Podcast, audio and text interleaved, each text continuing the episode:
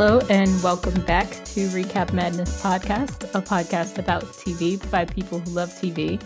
I am your host, Chera, and I'm here as always with my co hosts, Mel and Crystal. And today we are continuing our deep dive into season two of Motherland Fort Salem with episodes five and six Brianna's favorite pencil and My Three Dads. Um, so before we get into those, let's do a little little recap of what happened in episodes three and four. Um, we left off there with the Imperatrix having pissed everyone off.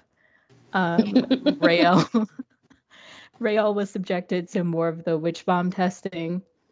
Alder's military propaganda tour didn't go as planned. um, Abigail and Adil's relationship imploded after she blamed him for the deaths of his people. And then Abigail was attacked by the Camarilla again. And Ta- Tally finally had enough of Alder playing with their lives, and she confronted her about Nicte Batan. she really did. yeah. Tally. Ooh. Tally had it officially.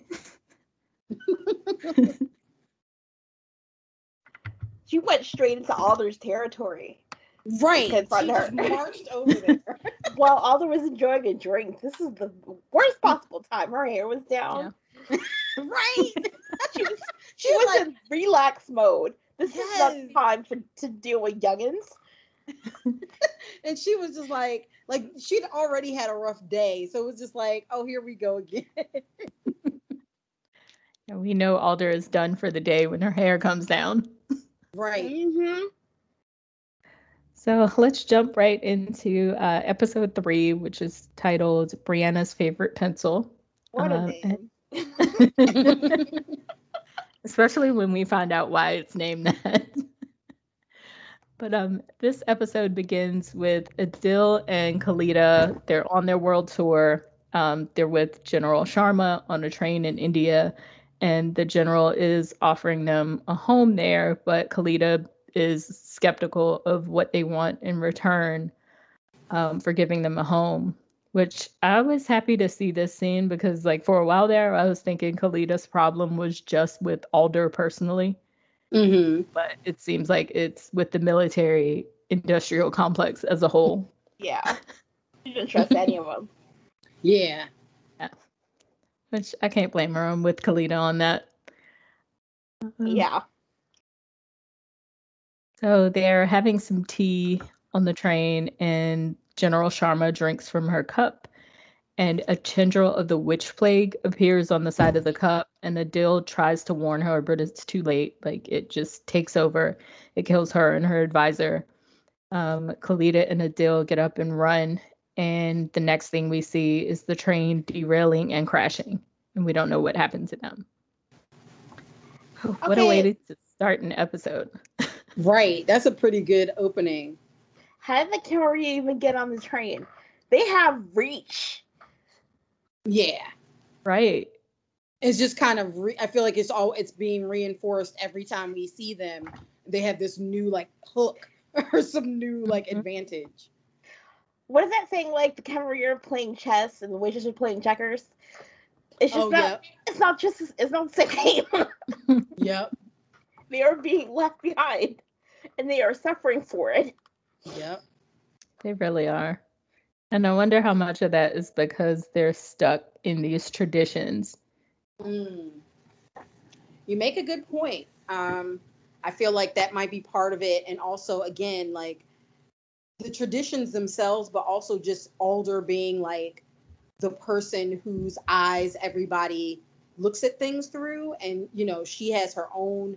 It you know she has so much trauma that she was literally blind to what was very obvious to everybody else. Like you know just just being they're limited because they are limited um, you know, their leadership is limited in a lot of ways.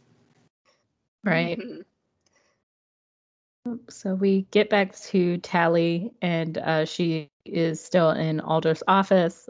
Alder puts on a record and um, asks her where she heard about Nicte Batan. And Tally starts telling her that she knows she was in Liberia. It doesn't matter that you tried to erase her Like I know you were there. And Tally tells her that they are still connected. I'm sure she was real excited about that news. Right. Alder was like- not pleased. I was like, Tally is trusting Alder with a lot of information here that can get her in trouble. yeah. Yeah. I, I I do get nervous whenever like you know your good guy character confronts the you know the and well in this case antagonist I guess they're both protagonists but um whenever they you know confront them because like you know Alder could snap her fingers and snap her in half like Yeah. it's real out here Right. You can't give away all of your leverage up front. Tally's not used to this game. not at all she's she's guileless she is. And she pretty much just tells Alder that she wants answers because she keeps seeing these visions. And Alder's like, oh, okay. I'm going to make sure Izadora gives you something to sever that connection completely. Alder's like, no, we're not having this. Yeah, no, you're going to get out of my head. He's like, that's not what I. That's not the point. Like, she's like, uh, that's not what I came here for. I came here for answers, lady. He's like, I'm gonna humor you for a second, but then I'm gonna put you in your place. Right. Like, I can't believe she even humored her for that long. It's probably like residual feelings of being attached. yeah, and also the surprise factor of like, Yeah. oh, she just ran up in my spot, huh? It's like, where'd this puppy come from? So we cut to Anacostia, and she is getting some new recruits in order and uh, runs into Rael. And she asks her uh, how Abigail's doing. And Rael, of course, turns the conversation to Scylla and how she escaped from custody. Um, Anacostia denies knowing anything about it, but Rael tells her that she saw Scylla at the protest and Anacostia very quickly and strangely gives in and tells her the truth um, without giving away too much of what they're doing. But she basically almost told her everything. I just, I just don't understand. You're working undercover, girl? right. like the only thing she left out was the word undercover. They just they do not keep secrets around here.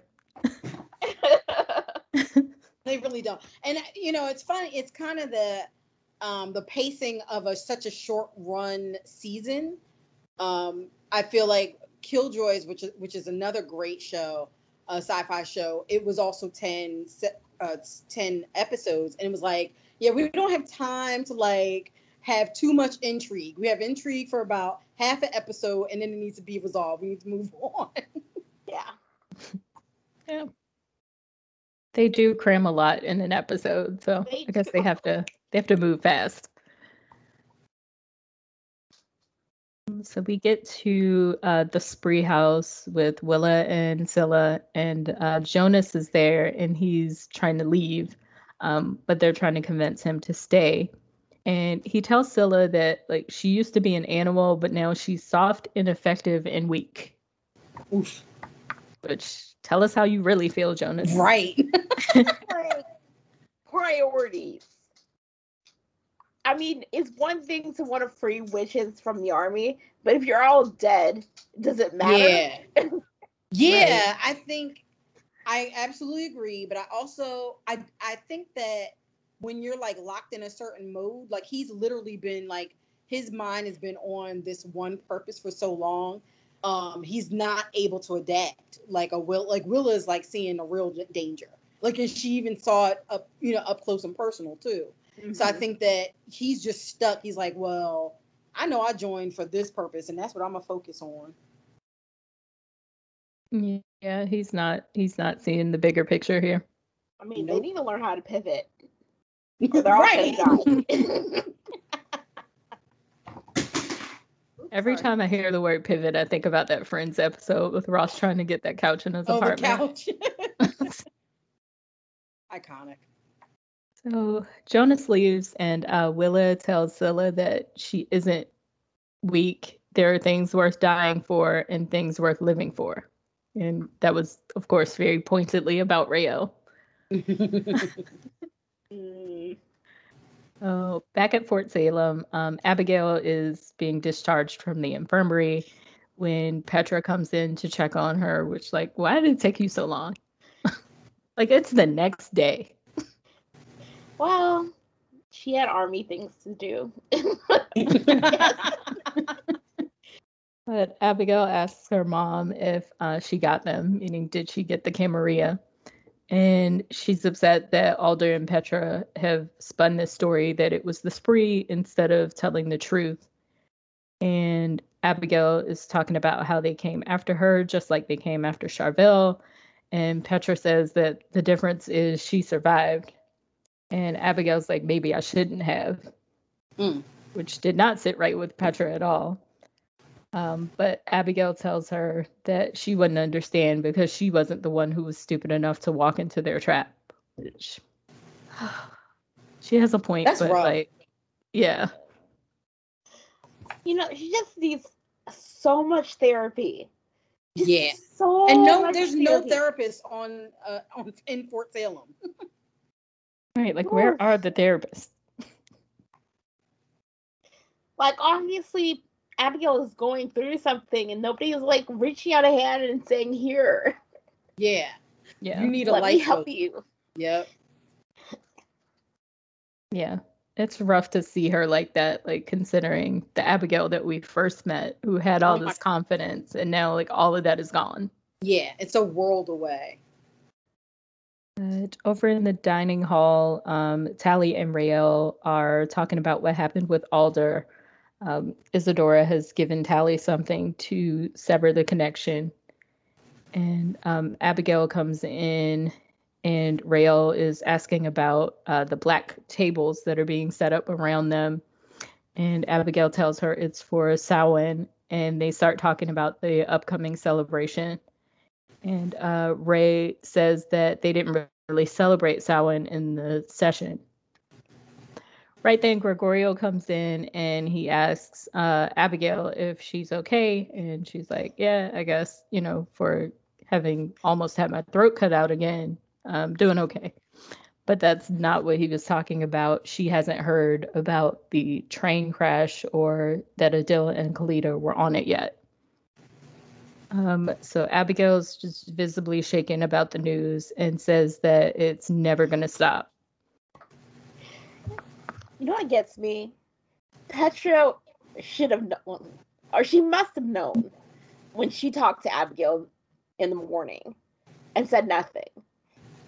Yeah, Yeah. I I mean, I'm gonna go out on a limb and say she did only because that would be so like effed up if her mom didn't take the time to tell her. Um, I'm gonna like just like she doesn't know a whole lot. Like sh- as an intel officer, there's a lot of stuff she doesn't know. I'm, I can't believe that Gregorio knows before Petra knows.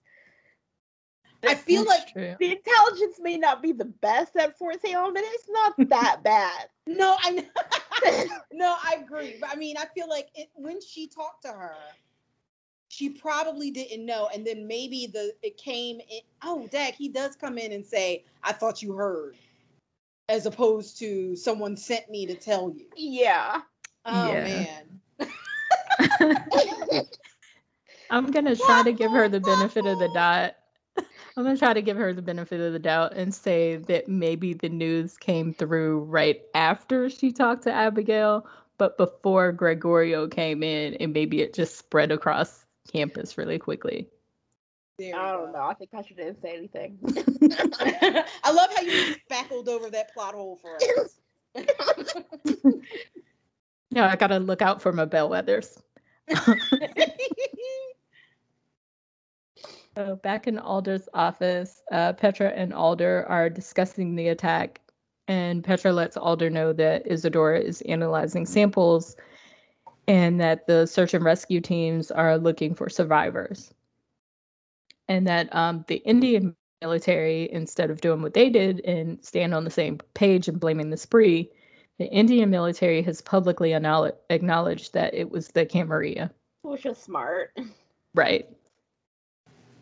So Petra then updates Alder and tells her that the Camarilla can no longer hunt for witches in schools because they've confiscated all the tapes.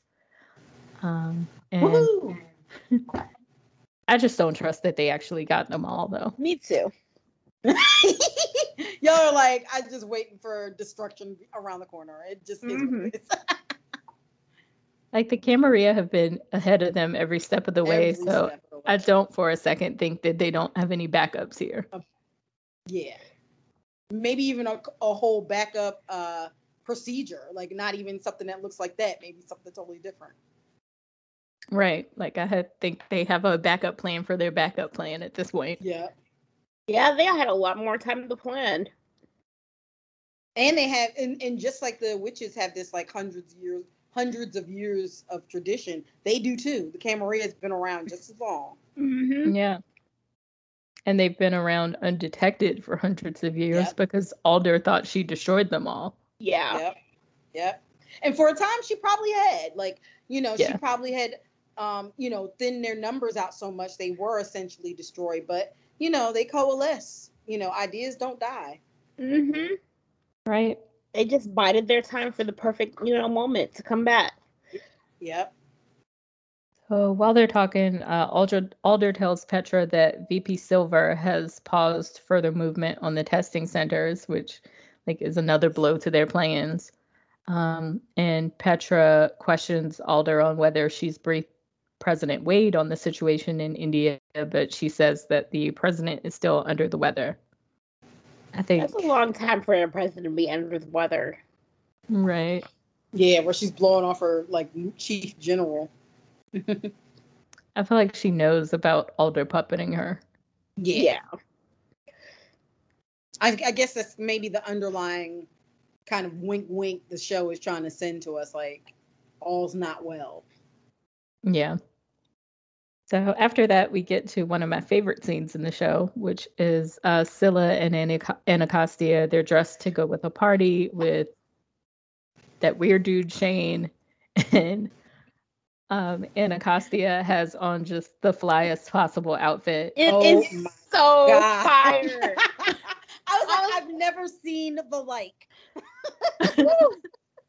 Praise the costume designer, to whoever did her hair. Yes. Just everything was on point. It was beautiful.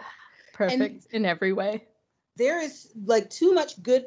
I know y'all uh rag on uh what's her name's uh wig Abigail. so much Abigail's wig so much. But like there's some really good like natural hair and stuff on here and like nice cuts and things like that. So I'm hoping, I'm guessing that there's some black folks doing some hair on this show. Somebody's doing hair, just not Abigail's hair. Like I don't know why they do her like this. But Anacostia, she like really went out there, and I'm like, Scylla, what are you doing? Because I'm still not sure what Scylla was dressed as. Just Uh, regular, regular outfit. It was not the same amount of effort, that's for sure.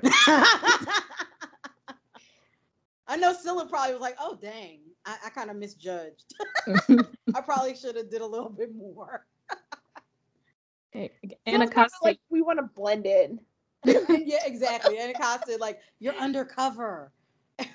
Anacostia's like, I want to stand out. like I I don't got a do flaws. I got a blending. Blending who? No. Uh, they meet up with uh, Shane and Bonnie, and Bonnie's getting ready to take their daughter Brianna trick or treating. Um, so they go to the party with just him. And we know disaster is going to happen there because Shane is not right. Shane is so mean to Bonnie. He I is, like, know. I don't even He's like her, always talking dude. crap about her. Why I like you- this. Oh, go ahead. I'm sorry. I was gonna ask again, why why is he married to this woman if he doesn't even like her? I like the subtlety of their of of what he's like.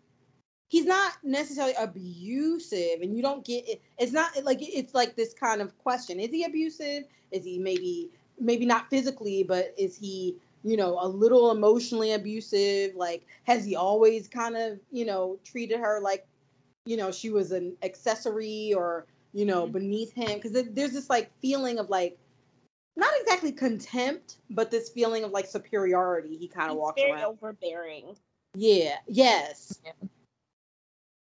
Yeah, he very seems controlling of her. right. There's definitely some control issues going on. Yes. Definitely. And this whole party is creepy. It has like an eyes eyes wide shut feeling to it. I don't I don't like it. no. No. No. Oh well, they're on their way to the party, um, oh, go ahead, Mel. I was gonna say anytime they bring out the creepy white mask, is not a good sign. Exactly. That's the, that's when you turn right back around and leave. Unless you know, if you're not working undercover, you turn right back around and get out of there. So back at Fort Salem, um, Abigail is back to training, but she is not doing well with hand-to-hand combat, which is like really unusual for her. Mhm. Uh, she gets knocked down and taps out and runs out of the room, which Abigail never taps out. So Tally and Ray um, hurry after her, and they're really worried about what's going on. Um, they tell her that they were thinking that they should come home with her for break, um, but Abigail says that they won't be safe there, and they aren't safe anywhere. And And she's Just- right. absolutely, like the Camarilla are everywhere. So where is safe? At best, seems like she is traumatized. And needs therapy. Needs like a comfort something. they all need therapy at this point. So while they're talking, um, the other cadets are walking out of the building and they're carrying torches. Um, they see Gregorio, and Rael tries to ask him what's going on, but he can't talk. Um, so they just follow along. And we see that there are bonfires all over the campus, and it's the start of the Samhain ceremony. Um, so M tells the group that Samhain, it's Samhain tradition and they're going to wake the dead. Um, so every Samhain, a ghost regiment wanders the woods and they have to stop them and keep the bonfire burning until midnight. And if they succeed, they get to speak to any dead witch of their choosing, which is a pretty interesting prize. Yeah, it's so, it seems so specific. It seems very like, wow, this is the perfect time for this to be a thing.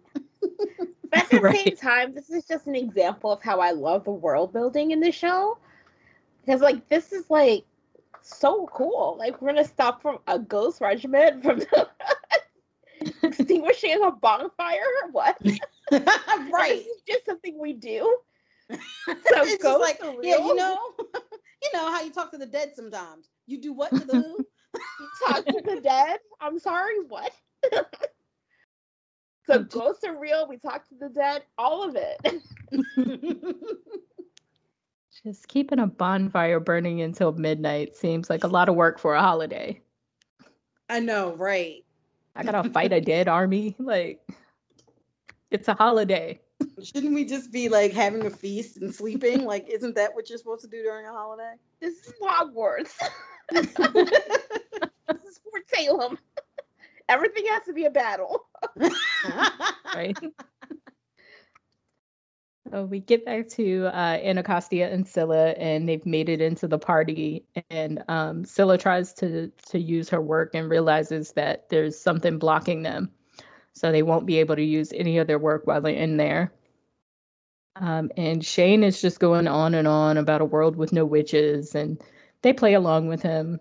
Um, and then he tells them he provided a little gift and that they'll see what it is soon enough. Like that's not creepy. He's so creepy.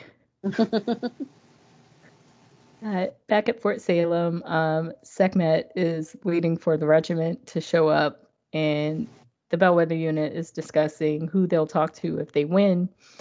And um, Tally asks Abigail, and she says, like, the thing about being the last of her line is that there's no shortage of people to choose from, which like, Abigail is just just spiraling down the hole. right. Good grief. So Tally says she's going to talk to the leader of the Liberian Front to get answers about Alder. All the answers that she didn't get when she barged into Alder's office like that. And I don't know why she thought she would get answers, but that didn't pan out for her. It's like we shared a bond, Alder. Tell me everything. And Alder's like, yeah, no. I was like, I don't even tell the biddies that are still attached to me everything. Whatever they can't uh they can't like pick up out of my mind, they just don't know. I don't, I don't talk to them about it. and they are fine with not knowing. because they know their place. Um, so Rael, of course, is going to talk to her mom, and we already know she's about to be disappointed. Um, M tells them that just one arrow will douse the flame, so they have to stop all of the arrows with whatever they can. And it's also very important to not get hit with anything. Um, back at the party, uh, they get their masks with the whole eyes wide shut situation. Like why this is the party theme, I don't know. Um, but they see the cop from the testing center take the stage, and he's in a red mask. And he says that they're going to start the party with a bang, and they'll be reinstating a ritual long held by their ancestors. Ooh. That's ominous. Yeah. Red flag. hmm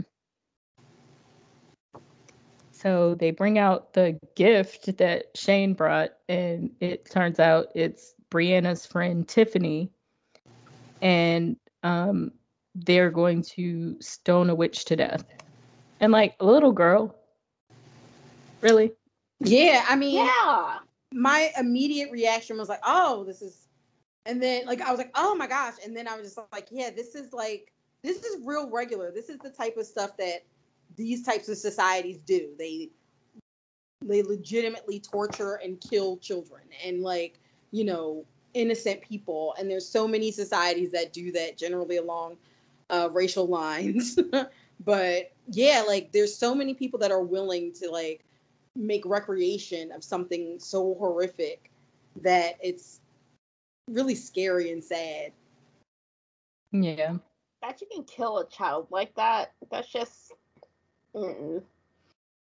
You have no redeeming uh, properties in my mind anymore.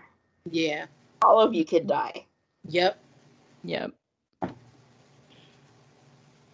Because unlike the Spree, who kind of have a point, the Camarilla don't have any point other than eradication of all witches, who are just Yeah. a group of people they don't like. It's, that's Yeah. not cool. Yeah. And are afraid of because they realize that, you know, they have the numbers like humans or whatever. I mean, I don't know if they, you know, go along those lines, but like, you know, non witches, let's just say, um, have the numbers, but they're afraid of what the witches can do. And they're just like, we know that you could, if you had enough of you, just house us, you know. And so that fear makes them vicious monsters. And she's like a little white blonde girl. Those are usually the ones they save. I guess in Yeah, this I- all witches are fair game. Yeah. And I They think can't even see the little white blonde girls and say, "Oh my god, no." Yeah, I feel like that's how you know how hateful they really are. yeah. All right. Uh, which transcends everything. I think one thing is that because it's like, you know, allegory or whatever, I think a lot of sci-fi and fantasy do that where they're like they'll cast or like put white people in the position of what traditionally would be a black person, right? Because it's like allegory, like we're trying to talk about the thing without talking about the thing. So yeah, I think it's just that the function of that. Yeah. Yeah, that's true. most sci-fi and fantasy is like what if what if white people had to go through the stuff that white people make other people go through like that's what a lot of sci-fi and fantasy is So I can see now this is like what if white people had to go through Yeah. what black people had to go through. So back at Fort Salem, uh, Sekhmet is fighting as hard as they can, but it's not easy. Everybody's tired. Um, Gregorio ends up getting hit by an arrow, which no, we will not hurt Gregorio. Boo. You know what? I am sensing something a little, a little something, something between Tally and Gregorio because she Mm. was like Mhm. super concerned She That- was. he got hit and you know during the party the matching party he was like oh i'm gonna be on your at your side and i'm like oh there's something there there's something Gregorio is her Gerit rebound. so much better than Gerit So much better. No birds. he has original thoughts he didn't get all of his moves from a book Mm-mm. Right. And he's like really like honest, you know, he's honest and like funny with it. Like he won't be called the boy witch, but at the same time, he's like, you know, he's like kind of malleable and like soft about it, but he's really clear, like, I'm not a male witch, I'm a witch, you know, kind of thing. So Mhm. I like him. He got a little swag to him. he Yeah. does he's cute So luckily, Raelle is there and she is able to fix him and gets right back into fighting. Um, and it's almost midnight and they need to win. So Raelle like tries to do something with the witch bomb to win. And she succeeds in like holding off that last ghost soldier until that last bell rings and they win. Which we knew they would, but Yeah, like that was that was pretty much a given, but it was still pretty harrowing. I did Yeah. have a moment in the middle of it where I was just like, "Am I really rooting for these like mm-hmm. colonizers to defeat these like indigenous real?" I don't. I don't like this. I don't like this at all. I was conflicted during this. like I want the unit to win because it's the unit, but I guess the damage was already done. They are ghost soldiers, so They are- yeah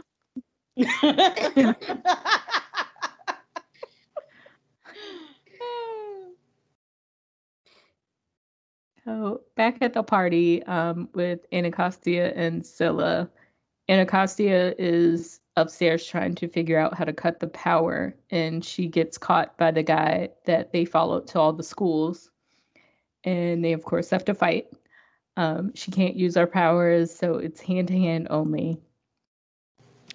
Which we finally get to see Anacostia like really, really show what she can do without her powers which that was a cool scene.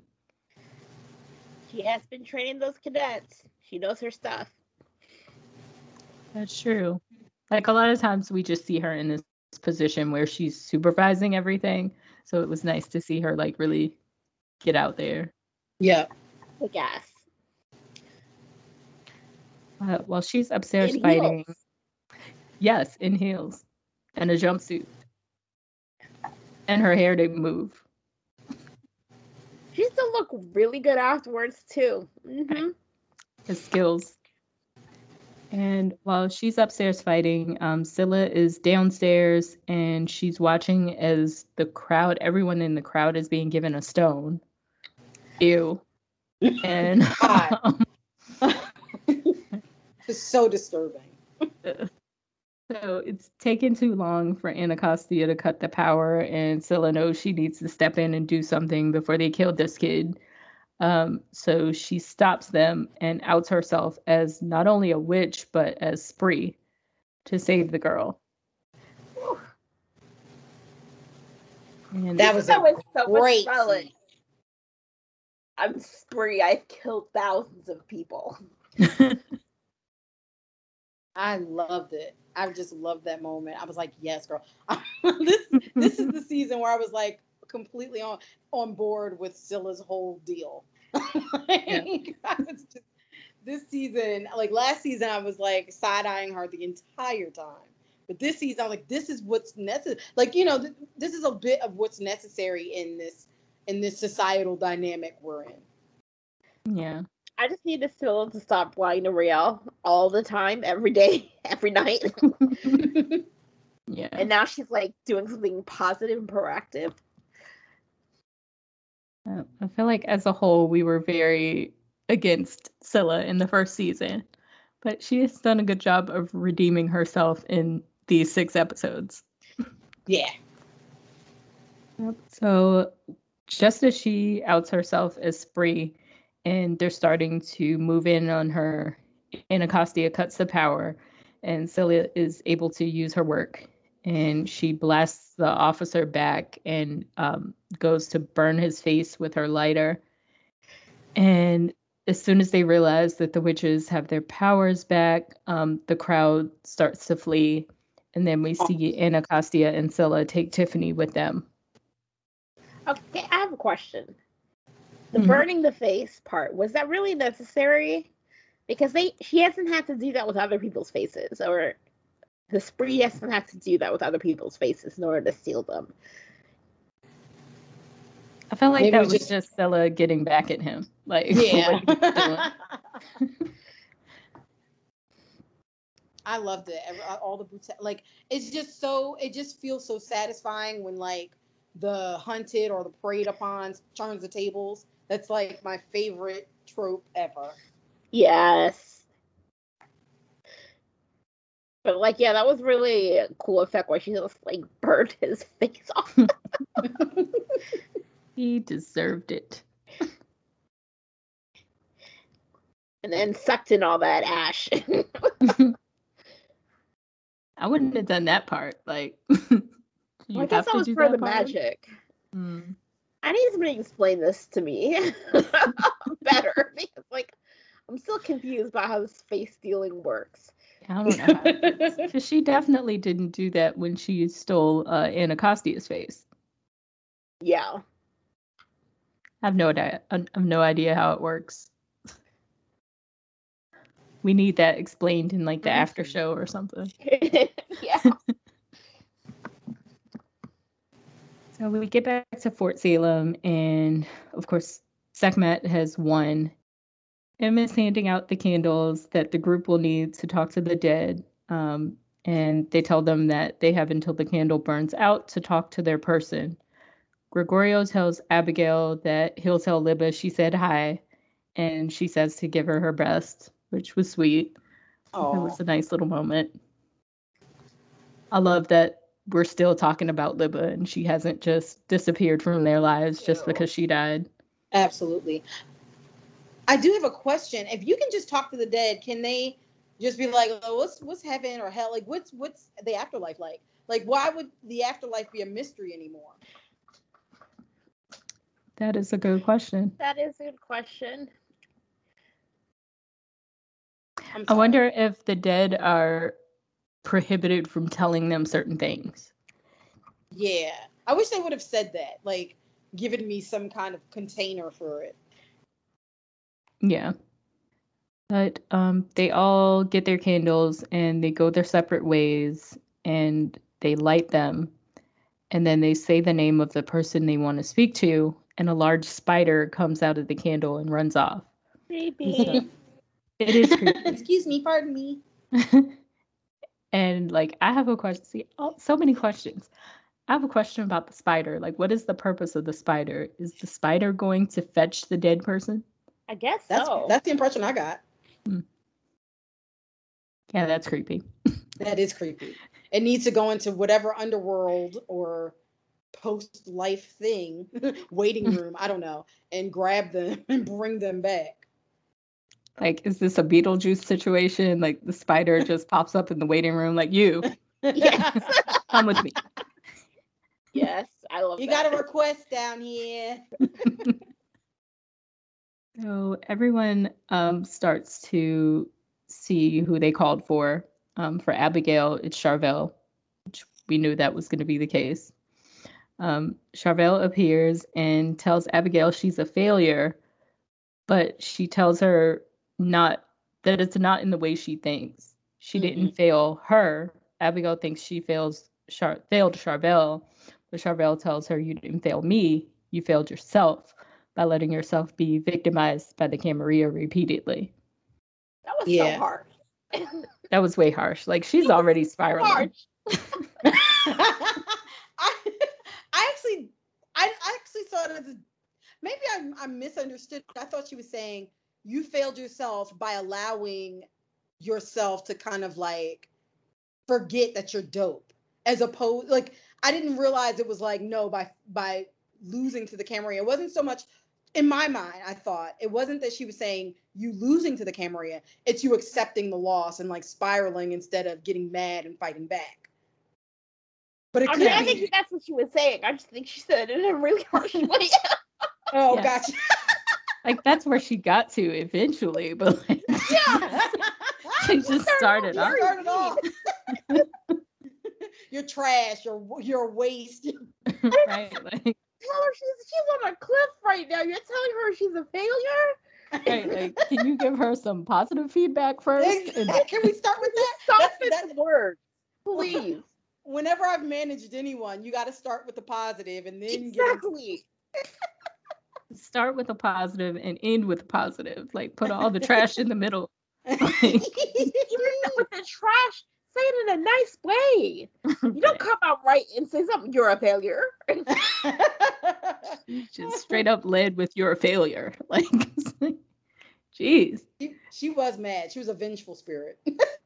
she was. So while they're talking, um, Abigail tells her, like, I'm a soldier. I can only do what I'm told to do. And um, Charvel says she thought that too, but then she got murdered. Um, so Charvel tells her to stop worrying about being a soldier and start worrying about being a warrior. So finally, she got to like some encouragement. yeah. in a roundabout way. But that Abigail tells. was been crushed by that point. like I don't know if I really want to hear you after you started out with "I'm a failure." Exactly. I don't I'm so stuck on a failure. I don't have this relationship with my cousin, so we would just fight. Girl, who you talking to? But, um, Abigail tells her that she doesn't want to be afraid anymore. And Charvel says, Get rid of that which terrifies you. And she tells her that she's Abigail Bellwether, the last of their line, and she is vengeance. Mm. Talking Which like a, you know, talking that old, old, uh, old world again. right. But she's like pushing Abigail towards a fight that could potentially kill her. So. Mm-hmm. Right. I'm like, what are you? What exactly are you telling her to do here? Avenge me. Don't worry about also, being a soldier. Avenge my death.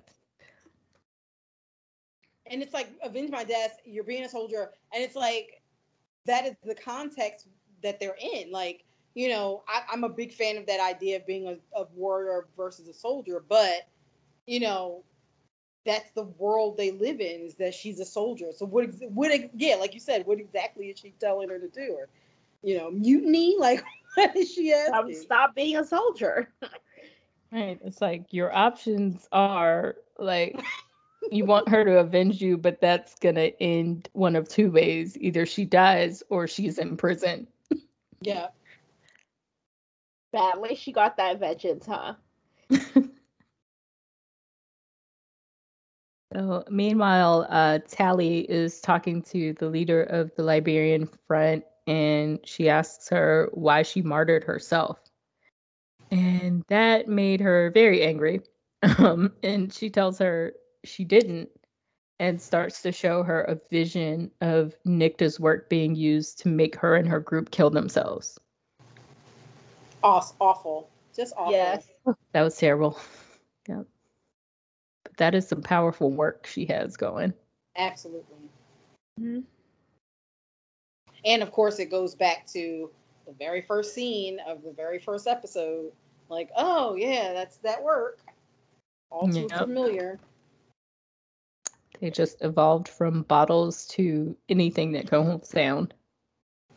Um, and that's two out of three of the Bellwether unit. And our third member, Raelle, is still sitting there waiting for her mother to show up, and her candles almost burned down. That and was so sad. that yeah, that was a heartbreaking moment because like Raelle still thinks her mom is dead. So it's now it's like two blows. Like my mom's dead and now she doesn't even want to talk to me. Yeah. Yeah. But her candle burns out and Willa never shows. And Raelle is of course heartbroken that her mother didn't come and she then decides that she needs to go home and see her dad for break instead of uh, going home with Abigail. Um, so Tally is worried about Ray and she wants to go to the session with her. Um, she asks Abigail to come, but Abigail says that Charvel set her straight and she needs to get back to being herself. So she needs to find the people who took Charvel's voice and get it back and bathe in their blood, which she threw in. Love it. Love this for her. I love, I love that she said, I just added that part myself. Abigail is back. Exactly. And Tally's Yep. like, wait a minute. What do you mean? um, this is not a good plan. And you're you'll basically be offering yourself up. Which is why I think Tally should have gone with Abigail. Right. Like you might want to watch that one. Because Abigail's like she's like uh she's she's about to blow. Some in some way, somehow. Yeah, Abigail has been on a path of destruction this whole season so far. So A very depressed, right? Just kind of low, low energy too. Just always tears in her eyes. Now she's got fire in her eyes again. She just went from we're all gonna die to I'm gonna kill everyone in the course of the night. She needs to be watched. yes. She's just like, well, Charvel said I'm vengeance, so vengeance it is. Vengeance it is. So while they're talking, um, Petra walks up and Tally takes our cue to leave. Um, Petra is there to talk to Abigail about Adil. Um, it turns out he's alive, which is great news because I was a little worried for them. Um, so he's pulling up in the truck, and just as he pulls up, Abigail comes running out and like runs straight into his arms. Um, and they say they missed each other and uh, he says that he and Khalida were the only survivors of the train crash. And they some didn't- good news. Yeah, and they didn't really spell it out, but I'm assuming that all of their people were on the train as well, or were they? Oh, so I feel like I don't know. I don't know what he meant by only survivors exactly. Did that Well, know the there's the- survivors there was the the- Indian military that was on the train. Yeah, I thought they were already the last of their line at this There's point. some left. Oh yeah, yeah, the little boy. Yeah, the ones like, they got from the from the mission. It's only like Yeah. maybe six of them, but Yeah. Yeah. I need them to to expand on that though. Were they on the train with them going on this tour or were they back at Fort Salem? But anyway, he says that uh Khalida is still with the Hague, but Khalida how, knew how much he needed to see Abigail, so she sent him back. Um, and he tells her that she's all he could think about. Oh. This is a No. good sign. Aww. It is because they were just mad at each other when he left. Um, Yes. But also nothing just like- Khalida. Go ahead. No, I'm just saying, like, also Kalita, like that kind of subtle, like, I know you want to go see her, kind of as opposed to like trying to stand in the way of it. But go ahead. But like I was like nothing like a near death experience to make you reconsider being in somebody's presence that annoyed you before. We're like "Ah, that was just Abigail being Abigail. I forgive her. He's like, that's just who she is. Um, but she also tells him about how the Camarilla came after her again. And then they decide they're going to team up and make the Camarilla feel hunted. Which I need Adil to be the voice of reason here. And he's not. this is why Tally should have gone with Abigail. right. Like, excuse me, Mr. Pacifist. Can you be pacifist right now? No. He's done with that life. He's over it. It's canceled. what does Raelle need Tally in the session for? She's just gonna go talk to her dad. Right. Edwin got Abigail may go off. She may go off and like start killing Camarilla right, left, and center. right. Like Raelle is just going home with her dad. Edwin's got her. She'll be okay. Like, can you go collect Rambo over here? Everybody has their self care, ladies. Like, don't scoff at what she just. Abigail's about to turn into John Wick. We need to see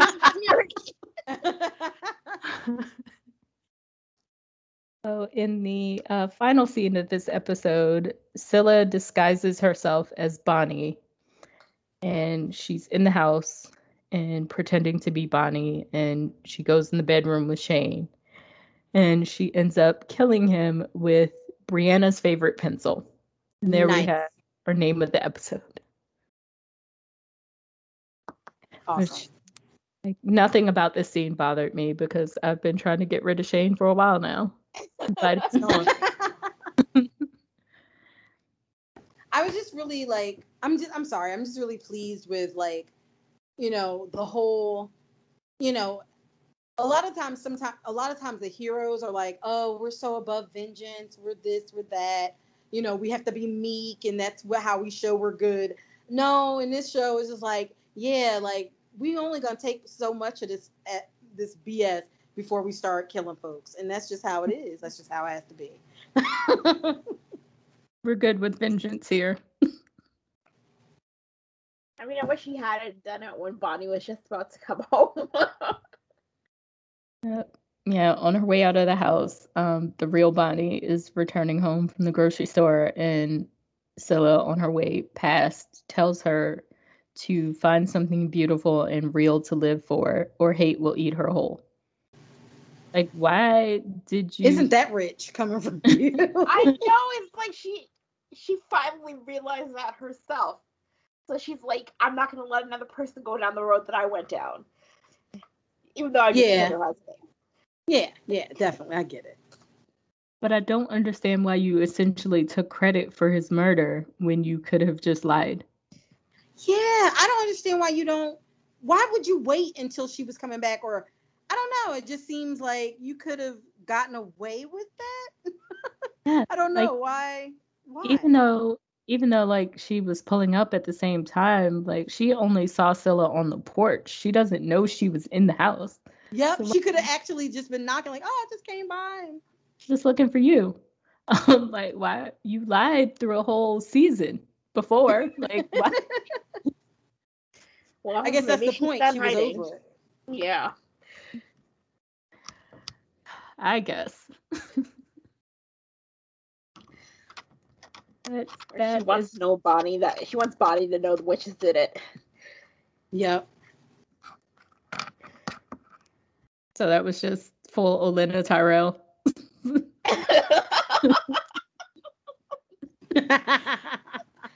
tell Cersei I did it That, that is the end of episode five, Brianna's favorite pencil. And uh, this is a good point for us to take a break for a word from our sponsor.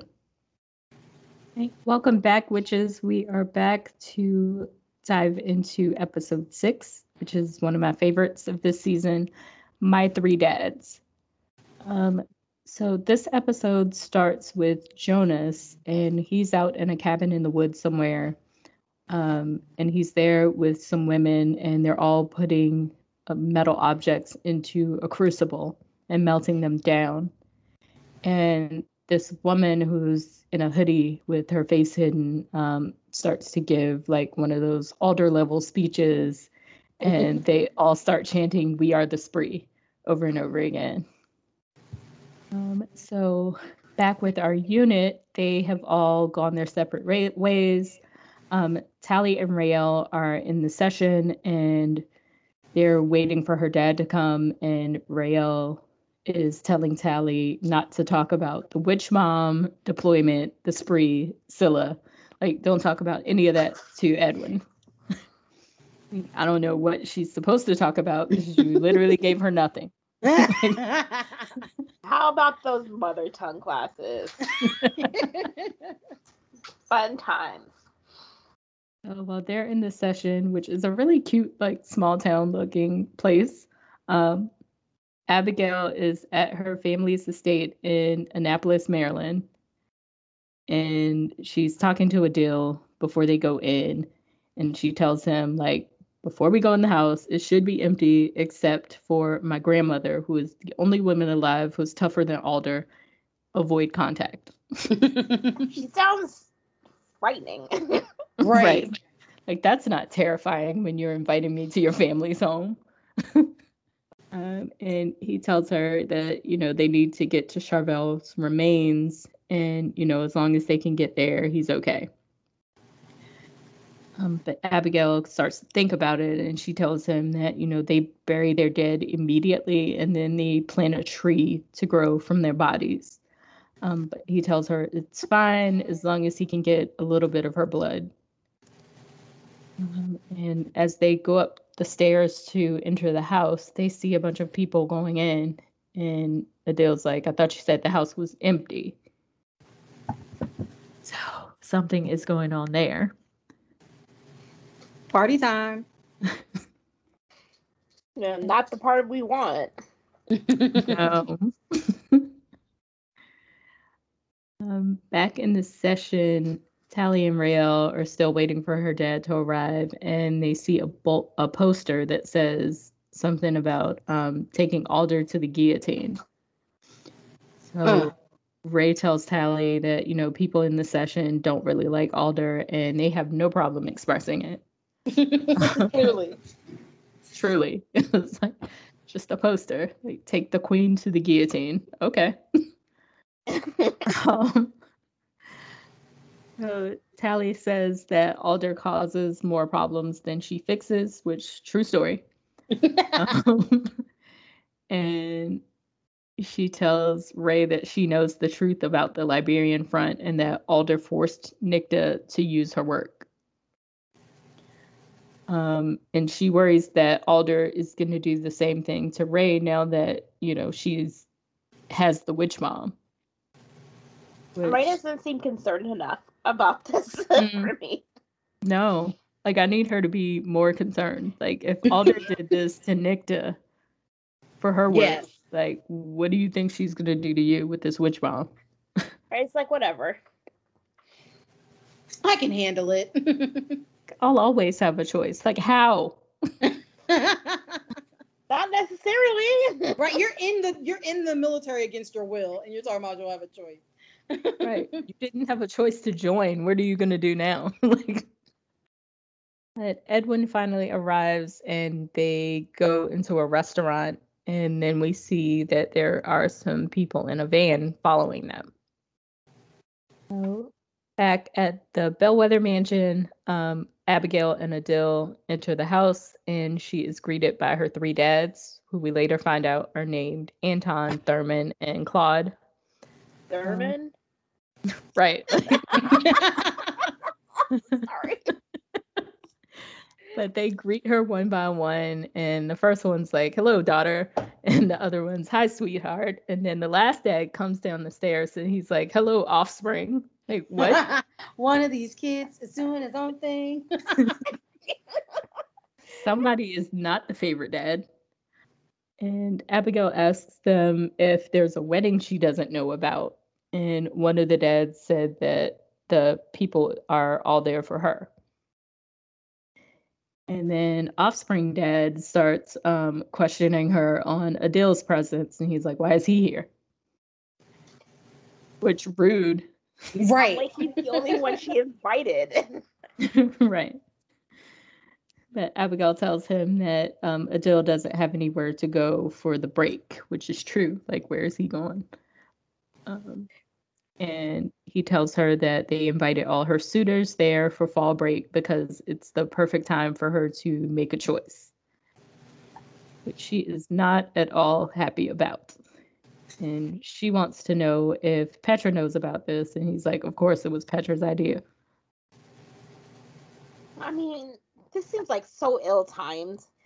You know, Abigail's Yeah. going through it, and you want to Mm. like force her to pick a suitor. On top of that, she's emotionally unstable. Right. Yeah. And I think it's it's ill timed and it's like also maybe that's what she's trying like that was her remedy. Like it's a bad idea, but maybe in her head she said, Well, maybe I'll give her something else to think about. And you know, I know my daughter and she likes she likes to roll in the hay. So maybe this will be the thing that gets her out of her funk. But while they're talking, uh, Gregorio shows up, and this man is just constantly catching undeserved strays. just he just shows up, and Abigail is just on eleven every time. Um, but the dads seem to like him. Um, and Adil, Abigail walks away, and Adil and Gregorio are standing there talking. And Adil's like, I did not understand the scope of Abigail's family. And Gregorio's just trying to explain to him. He's like, Well, three dads is pretty standard for a high Atlantic kid. Which interesting. Yeah. So interesting. yeah. Cause like Raelle only has one dad. um feel like Tally only has one dad. I guess. I don't know. Maybe not. Well, they're well, they're not high Atlantic though. Yeah, that's true. I'm just wondering why like high Atlantics have these like multiple parents and nobody else does. Just the uh, breeding, just trying yeah. to like literally breed the best specimen kind of thing. Mm-hmm. I hope they go into more detail about that at some point. Definitely. But back in the session um, with Tally and Ray, Edwin Collar and Tally are exchanging stories at the table, and then he's telling her about how he had to get special permission to go on base so he could be there when Raelle was born, and how like a nurse told him that this was wrong, his relationship with Willa, and that he made his daughter weak. Um, so Raelle gets visibly uncomfortable, like hearing this conversation about her mother after what happened during Samhain, and she gets up and uh, goes to get some containers to pack up their food. And while she's up at the counter, she sees a story on the news about how the Indian military is blaming the Camarilla for the attack on the train. Cat's out the bag. That's right. Everyone knows now. What's I wonder. interesting about that was it wasn't in English. Right. What what what is going on in this section? like, were they watching like, part of the U.S. Right? I'm just wondering, like, were they watching a foreign news channel because like the owners are from somewhere else, or you know, I don't know. But it would be interesting. Like, I want to know if people are questioning Alder now because Alder just told everybody that the uh, the protest and attack at the testing center was the spree. Yep. Well, Someone... I mean, it's you can believe that that was the spree, and maybe the Camarilla is just in another country, and it hasn't that, come to America yet. That's real because they could, yeah, definitely. Like we know it's you know obviously linked because we know all the behind the scenes, but the average citizen watching that broadcast might not put two and two together at all. Yeah. It's cut to Scylla, and um, Scylla is going to Tiffany's house. She goes in and unfortunately finds Tiffany's parents dead. Um, Tiffany's mom's vocal cords are visibly cut out. And she and Anacostia discuss the next steps of what to do. Um, Anacostia, of course, wants to take Tiffany to Fort Salem, but Scylla wants to send her on the run with the Dodgers until she's old enough to make a decision for herself. And I agree with Scylla, which is like, you know, yeah, more on my redemption story, or not redemption story, but my return story. Yeah, I agree with that too. But Anacostia is, you know, they're arguing back and forth, and Anacostia says that the fosterling program did pretty right by her. But like, what else did she know? Yeah. yeah. Yep. I don't think Fort Salem's a safe place right now. Mm-hmm. Absolutely not. right. And I feel like if you grew up in the fosterling program, you can't reasonably judge whether it's a good thing or a bad thing because it's the only thing you know. Yep. Like your parents were military, you're military, you grew up in the military, like you don't yep. know anything outside of the military at all. But she's trying to convince Scylla, and she tells her that she's a different person than she was a year ago, which, yeah, for sure. Um, but Scylla admits to killing Shane, and you know she tries to distract her by telling her that Tiffany shouldn't see them fighting. And when Anacostia turns around, she sleeps her while her back is turned. Scylla doesn't want to hear that, about that she's mm-hmm. changed. She doesn't want to believe that she's changed. Not yet. No. no. She definitely has. I feel like she for sure has changed. She has changed. But like she's not ready to fully embrace it yet. Yeah. Yeah. Yeah. So back in the session, um, Tally and Raelle are walking and Tally is trying to convince Ray to talk to her dad about her mom. Um, but Ray says she doesn't want to upset him. And while they're talking, Tally notices that the van that they saw earlier has been following them and it's sitting near Raelle's house. Um, so they go sneak up on this van and Raelle blasts the mirror off of it. And when they approach the door, the driver's side, they realize that the people in the car are military. Um, and they tell Raelle that they have or- orders to keep her out of trouble. But Raelle is the trouble. right. You, you have the worst assignment possible. like, like, I don't even like you. you think I want to be here? the absolute worst assignment. How can you keep trouble away from itself?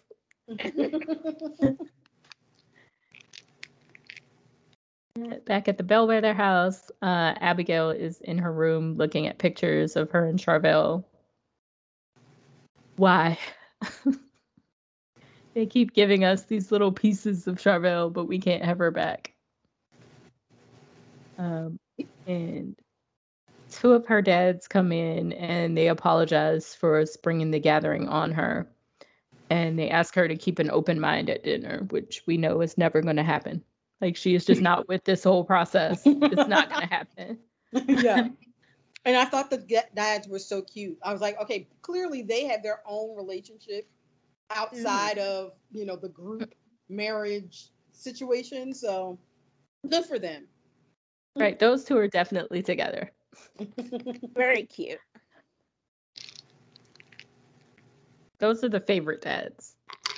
That's why they didn't call her offspring. exactly. Um, the other guy was like, he probably got a whole nother situation. like he just kind of tied into this marriage, but he probably got his own little wife or girl, or not wife, but like girlfriend or boyfriend or whatever off to the side. Back in Alder's office, um, Anacostia is filling her and Petra in on what happened with Scylla.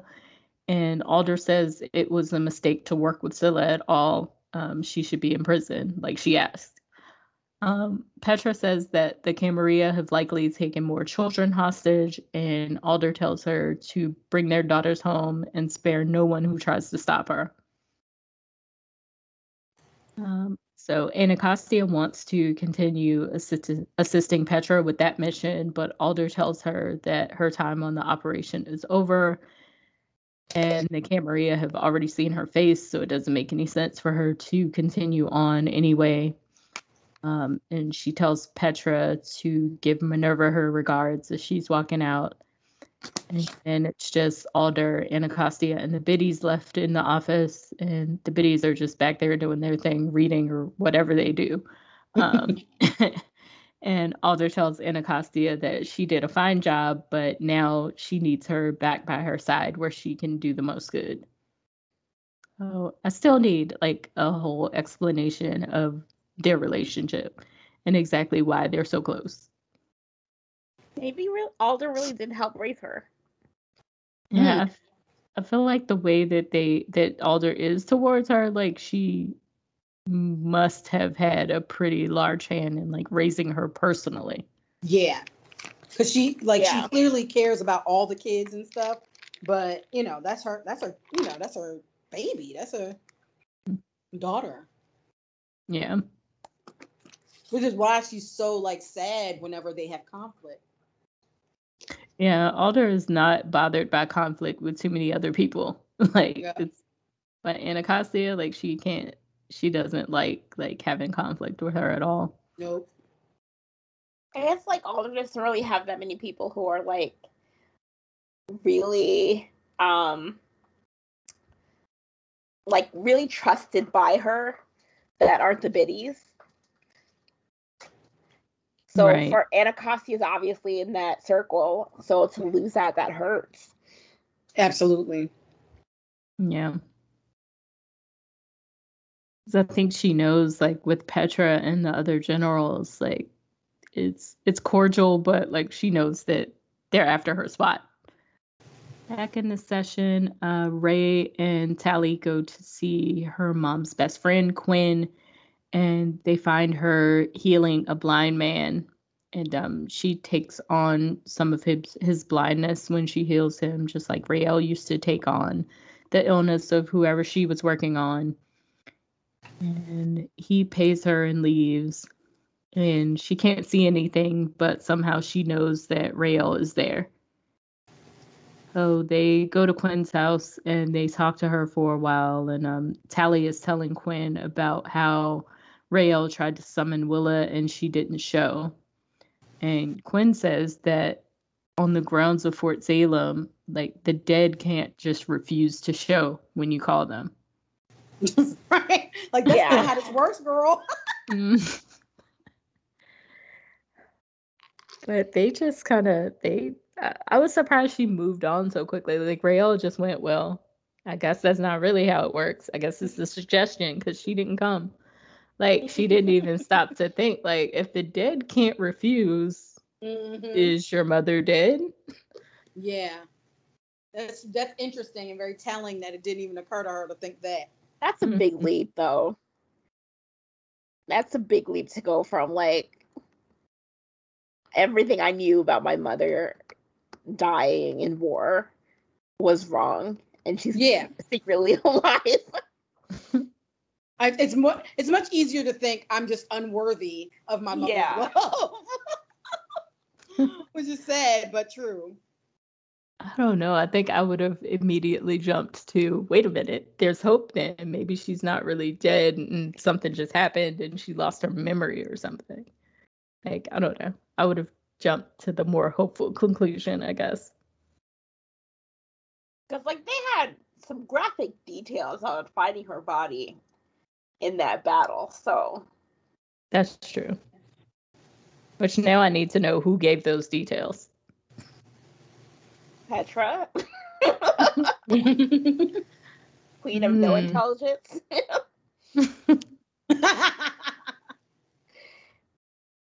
Back at the Bell- Bellweather estate, uh, Ciro is at the table weirdly, and um, Gregorio is trying to explain to him how weird it is for him to be in the running to Handfast with Abigail, considered considering he was married to Charvel, her cousin. Which Gregorio is absolutely right about this. like you do not go for the cousin like we can bond over our grief. like, like, no, Ciro, no. we cannot. That's just weird. But like Ciro is also giving me Gerit vibes, like he's not that bright. Yeah. this just reminds me of like Regency romances where there's the ball and all the debutantes and they're all, you know, vying to get the Duke's hand.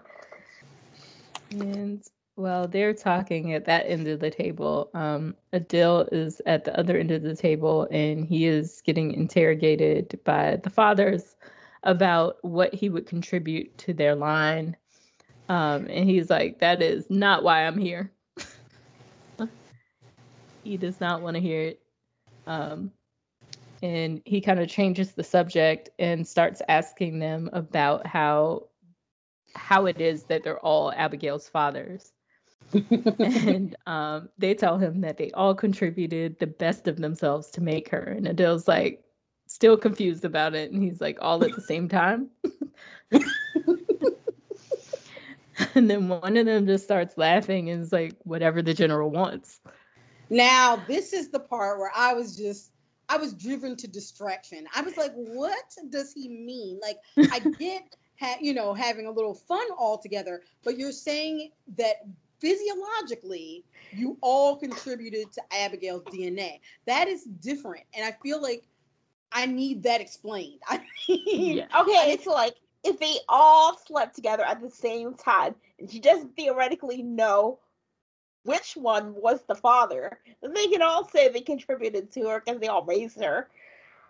And they could have been the sperm donor. They don't know.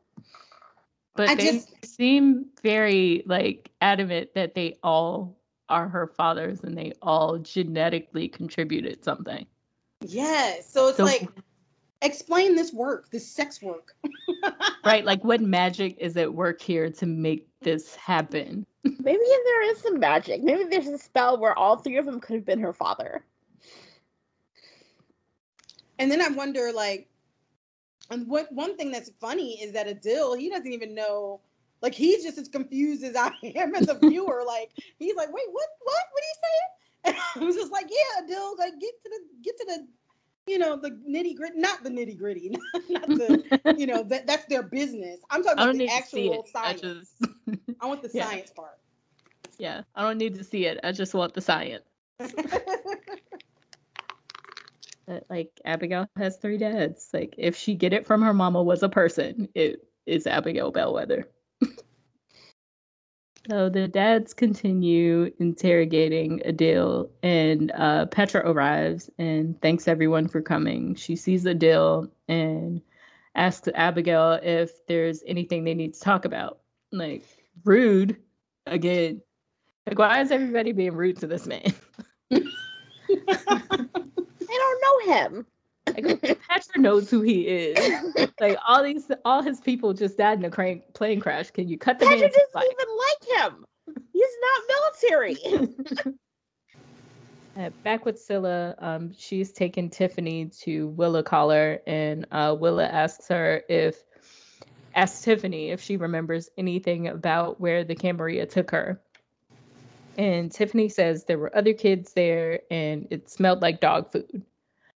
Um, so Willa does something and she can see into her mind, and uh, she, as she's talking, and she sees that they're keeping the kids in cages inside a vet's office. Sick. Yeah. Yeah.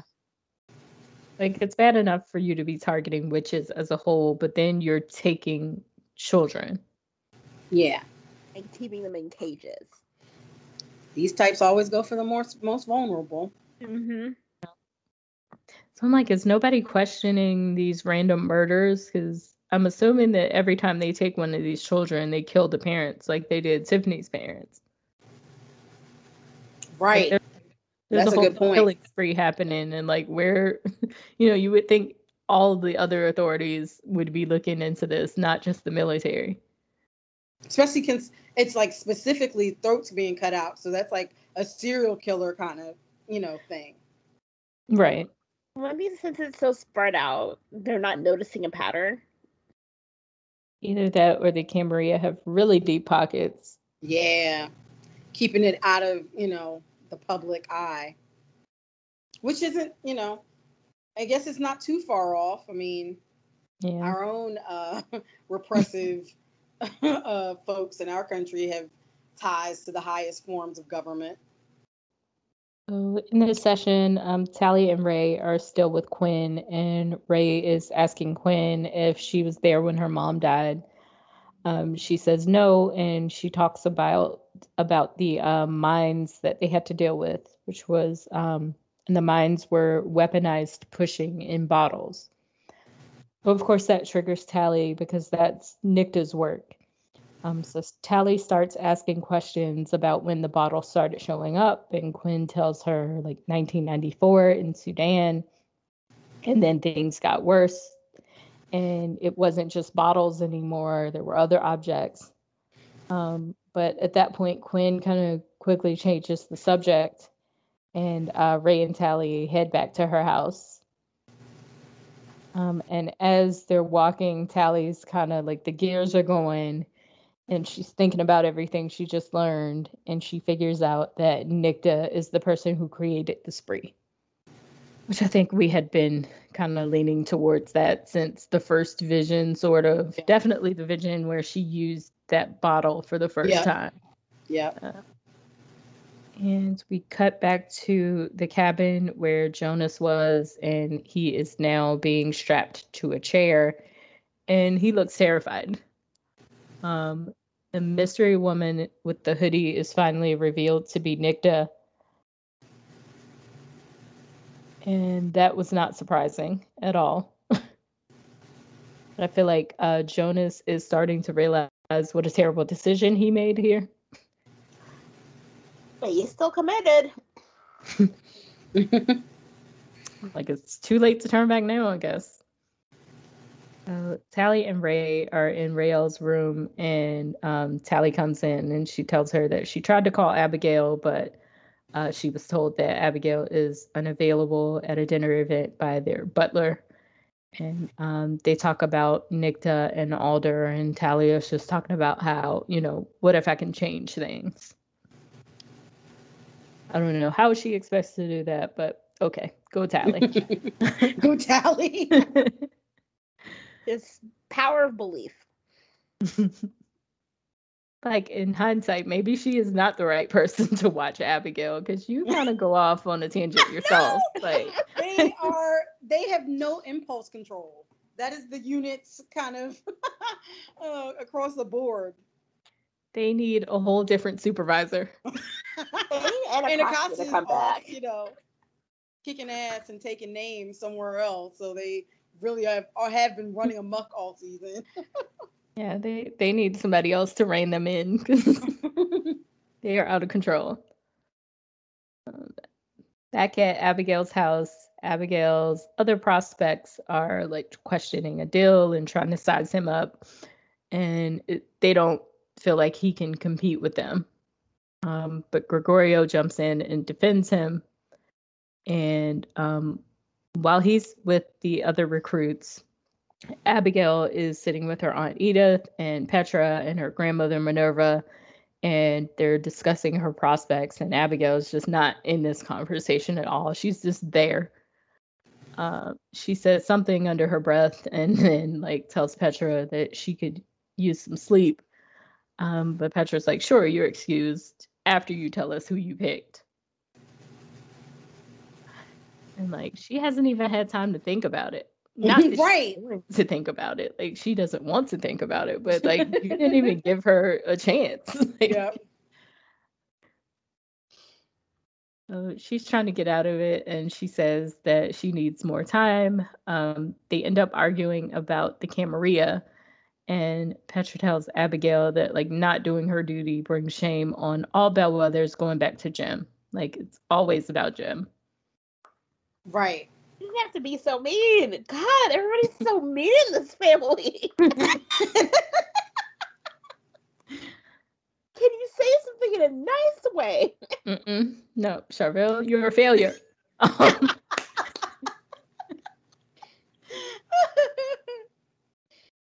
Oh, Minerva has had enough of their nonsense, and she's like telling Petra, like, stop admonishing that girl f- for things she hasn't even done yet. Um, and then she like gets Petra to shut up by telling her that like she promised her a bill bellweather at the top. So what happened to that? Right. I was like, woof. What happened to that, Petty? this family. right. They cut the to the white meat whenever they talk. Yeah. what was she supposed to kill Alder? What was gonna happen? Minerva doesn't care. You promised her a bellweather at the top, and you did not deliver. I like how Edith just stayed out of the whole thing. She was like, I ain't in it. I'm not saying not anything. All, right. Just a smart, smart person. Edith was like, I'm just chill over here by the fire. Mind my business. um, but finally, Abigail gets an encouraging word. Um, Minerva tells her to follow that fire in her eyes to the end of the earth and to not let anyone stop her and to make her mark, not hers, not her mother's, and not Jim's. Just throw some fuel right on top of that fire. Yeah, I feel like it was encouraging, but also the wrong thing to say. I like uh, one of the things I liked about it was I feel like even as she was like cutting into um into Petra, I think she was kind of like remembering like I put so much pressure on Petra to be like to, and shaped her, and Petra's doing the same exact thing with Abigail. But you know that thing that grandparents do, where they just like do as I say, not as I do, kind of thing, where they're like, "No, let the baby have fun," you know, kind of thing. and it's like she's she's saying that for Abigail. She's like, "Let Abigail be free," but she knows she ran, you know, her daughters this mm-hmm. exact mm-hmm. same way that Petra's doing right now. Because where else you get it from? Exactly. Like it was very like I know I was hard on you, but leave that baby alone. Yes. so Abigail walks out, and then her and Adil are walking hand in hand through the family grove to try to find uh, Charvel's tree. And they get there, and he tells her that she might want to look away, but she's like, "No, I need to see it." Um, so he uses his work to bring Charvel's arm up out of the ground and he gets some of her blood out of one of the roots. And then Abigail tells him it's time to hunt. She's I so really we should have been like the voice of reason here, but like he's just going along with it. he's like, yes, ma'am. now yes, Adil is spiraling. Now Adil is spiraling too, and it's just bad. like there's nobody to check this. so back in the session, um, Tally is begging Raelle to sing a song, and she promises to never tell Abigail, which like that's never gonna happen. You're gonna tell her as soon as you see her, Tally. Um, so Raelle agrees, and she starts playing her guitar and singing, and you see Edwin listening from the other room. Um, and Tally sees Edwin and takes that opportunity to go for a walk after Raelle finishes the song so they can talk alone. And, you know, Edwin knows, so he asks Raelle what's eating at her, and she tells him about how she fought with her mom before she left on her last mission. And, you know, she thinks that that's what was on her mom's mind when she died and Edwin, being the amazing father that he is, tells her that like there's nothing she could possibly do that would break her bond with her mom. I love Edwin Collar, and I wish they had more. Guy. Oh my god, I love him so better. He's like my favorite. He's like low key, like you know, because he's not, you know, he's not a big character. They don't show him much, but like he just makes me very happy every time I see him. Like he just has this like warmth to him and this realness to him that I really, really love. Yeah. I would like more scenes with Edwin. Yeah, same. Like there's some flashbacks. I, w- I would like to get like a flashback of all of them together, like when Willa was still there. Just to see what that family dynamic was like when she was in the house also. So we go back to the cabin where Nicte is watching Alder's every move on a screen, and Alder and Anacostia are down in the lab with Izadora, and she said has a sample of the uh, witch plague from the train attack, and she demonstrates how it behaves by putting a drop of blood into the tank of water with the plague. And then she tells them that you know it can self-replicate and like as long as it can sense which blood it's going to move toward it. And that it really doesn't have any kind of limit wow yeah it's pretty frightening Yeah, that's terrifying. Like any any drop of witch blood, so it can seek out even the people who don't know they're witches and attack. Absolutely. Yeah. Yeah. Camarilla has scientists on their side. Yeah, they they have real deep pockets. Yep. yeah. Well, Izadora tells Alder that she doesn't know how to stop it at this point, and um, Alder tells her that that's her top priority from now on. Um, so we get back to Nicte, and Nicte is melting down her military medal in the crucible. And then she picks it up and starts pouring the molten metal down Jonas's throat. Ugh. This is horrible. It was just too much. I was like, "Are Mm. you kidding me right now?" this is so gruesome. I'm sorry, there is no cause that I'm going to sacrifice for that I'm to Are let you do that. crazy? Absolutely. You are so right. I was like, what? Because there's so many ways you could kill somebody, and it doesn't require molten. Couldn't he just take a sleep, a bunch of sleeping pills? Like, what? Why I think it has to be- Extreme measures to kill Alder. And I'm just like, to ask you to do that, what kind of organization asks you to do that? right. I feel like That she is- was very pointedly trying to destroy Alder's ability to use work by going Yeah. for a throat Yeah. like that, but like I just don't know like who you could recruit that would volunteer for this. Like I'm not. Right. There is no cause that is gonna let you I mean, make me medieval let you do torture this. is what we're asking for. No, thank Yeah. you. No, no, thank you. not volunteering for that under any circumstances. Um, so she does that, and Alder's throat starts to burn along with the biddies because they're connected. Um, and Alder is in pretty bad shape at the end of this, but she survived because the her connection with the biddies allowed them to take on some of the damage. Yeah. So that's another thing that I'm not volunteering for is being a biddy. right. Like absolutely not. That's she- also horrifying in a different way. Yeah. Like I thought it was horrifying enough that they're basically giving up their whole lives and reducing their lifespan to like a few years just to keep Alder alive. But now like so when something happens to Alder, they also take that on, which makes it even more horrifying. Yep. but she uses one of the biddies to talk through and she talks to Anacostia and asks her to stay with her.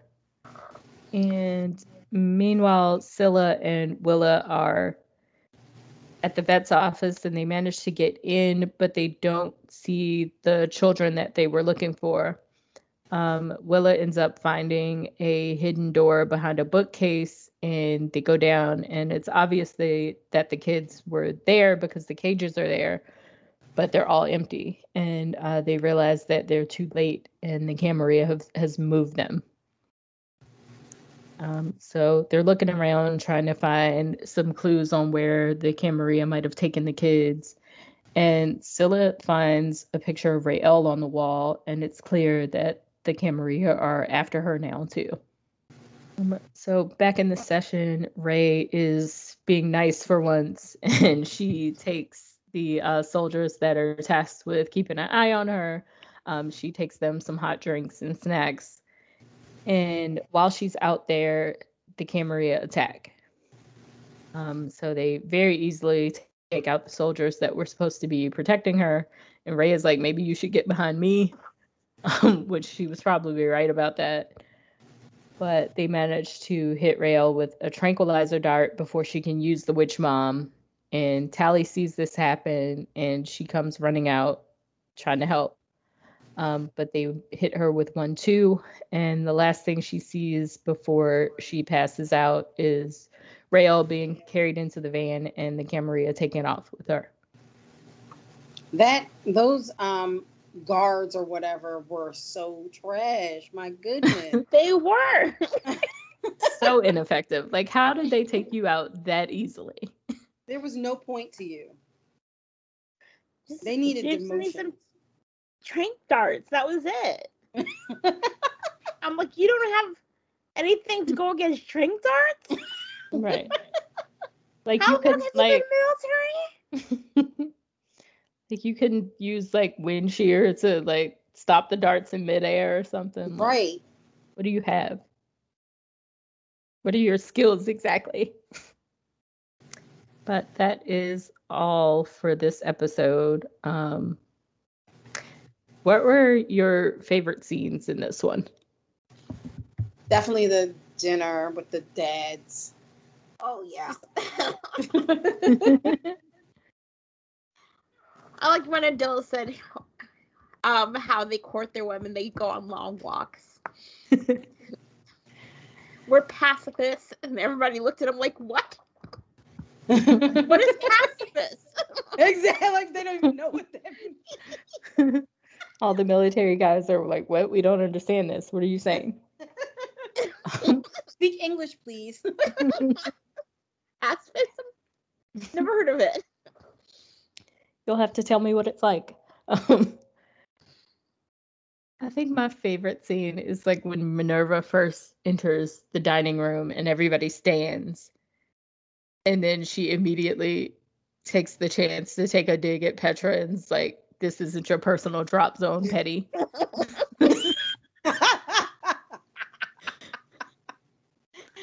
Just that whole dinner was amazing. I mean, growing up with that as mother, I can understand why Petra is the way she is.